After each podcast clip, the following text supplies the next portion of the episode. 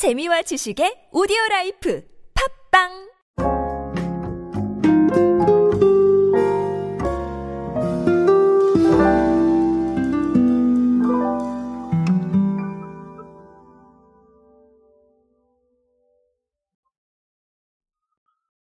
우리가 캐릭터에 대해서 알고 있는 내용들은 생각보다 재밌는 것들이 많이 나오고 있습니다.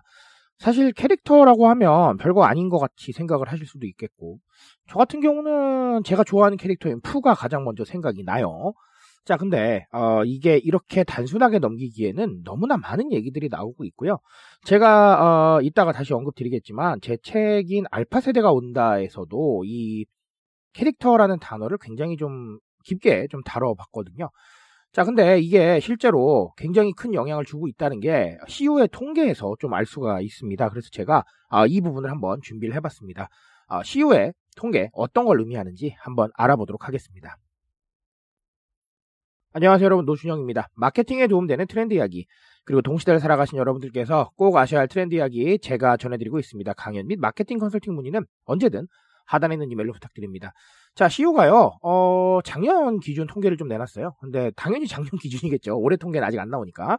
자, 아, 지난해의 CU는요, 정말 많은 캐릭터 콜라보 제품들을 냈습니다. 뭐, 예를 들면, 짱구 액션 가면 프로틴 음료, 망그러진 곰 딸기 샌드위치, 코난 간편식 시리즈, 꽃가 뚱카롱, 이웃집 통통이 약과, 뭐, 이런 것들, 어, 대표적으로 있고요.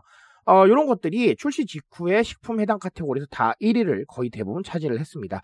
자, 이런 제품들의 맛과 이 상황에 대해서는 저는 지금 현재 맛을 논하고자 하는 게 아니기 때문에, 어, 먹방 리뷰가 아니기 때문에, 어, 그 부분에 대해서는 제가 따로 언급을 안 드리겠습니다.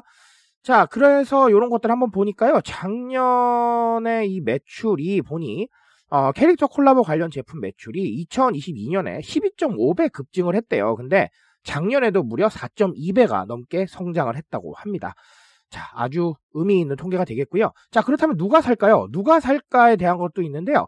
자, 10대가 22.5%, 20대가 31.1%가 아니라 30.1%, 자, 그리고 30대가 25.8%랍니다. 그러니까 알파 세대부터 MG 라인이 가장 많이 좀 어, 관심을 보이고 있죠. 자, 이런 상황이다 보니까 올해도 지속적으로 관련 신제품들 계속해서 낼 거랍니다. 어, 그럴 수밖에 없겠어요. 계속해서 성장세기도 하고 우리 소비 중심 세대인 MG뿐만 아니라 소비 중심으로 오고 있는 알파까지 지금 반응을 하잖아요. 그러니까 당연히 더 갈 수밖에 없겠습니다. 자, 어, 일단은 어, 오늘은 digging 얘기만 드릴게요. 제가 digging이라는 이 단어를 조금 더 입체적으로 설명을 드렸더니 그 뜻 아니야 라고 하시는 분들이 가끔씩 계시더라고요.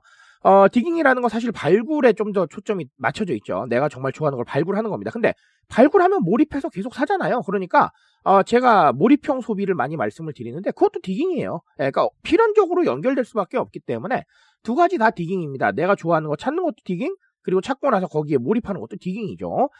어, 결론적으로는 음, 이 디깅 성향이 MG하고 알파에게 굉장히 강할 수밖에 없다라는 게 핵심이에요. 왜냐하면 그러면 기성세대는 디깅 안 하느냐? 그건 아닙니다. 기성세대 분들도 내가 좋아하는 음악도 찾아보시고 아, 이런 상황이잖아요. 그래서 디깅을 안 하는 건 아닌데 문제는 MG하고 알파가 본인에 대해서 더 잘 알고 있어요. 어렸을 때부터 알파 세대 같은 경우는 뉴미디어를 통해서 내가 원하는 거 내가 알아서 찾고 살았단 말이에요.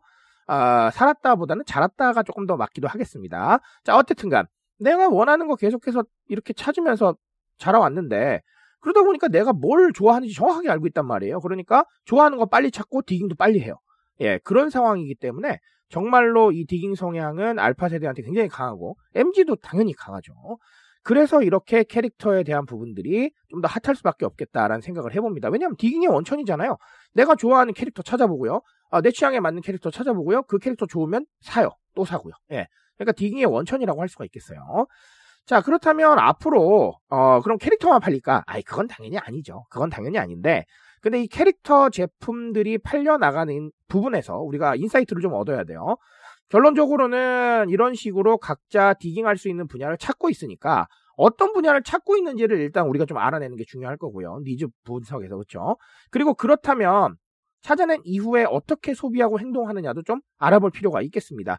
자 그리고 알파 세대 같은 경우는 아무래도 어, 단위 구매력이 좀 떨어지기 때문에 당연하지만 조금 더 어, 대중적인 콜라보가 이루어져야 될 거고요. MG는 그렇지 않아도 괜찮겠죠. 그러니까 아, 이런 상황들을 다 보시면서 조금 좀 세대별 특징도 고려를 하면서 좋은 해답들을 좀 찾아보시면 아주 큰 도움이 될 것이다 라고 말씀을 드리겠습니다. 자 그리고 제가 말씀드렸다시피 이 얘기는 제 책 알파 세대가 온다에 상당히 좀 자세하게 서술이 되어 있습니다. 그러니까 혹시나 아, 더 궁금하시면 좀 참고해 주시면 감사하겠습니다. 오늘 여기까지 정리 드리겠습니다. 트렌드에 대한 이야기는 제가 책임지고 있습니다. 그 책임감에서 열심히 뛰고 있으니까요. 공감해주신다면 언제나 뜨거운 지식으로 보답드리겠습니다. 오늘도 인싸 되세요 여러분. 감사합니다.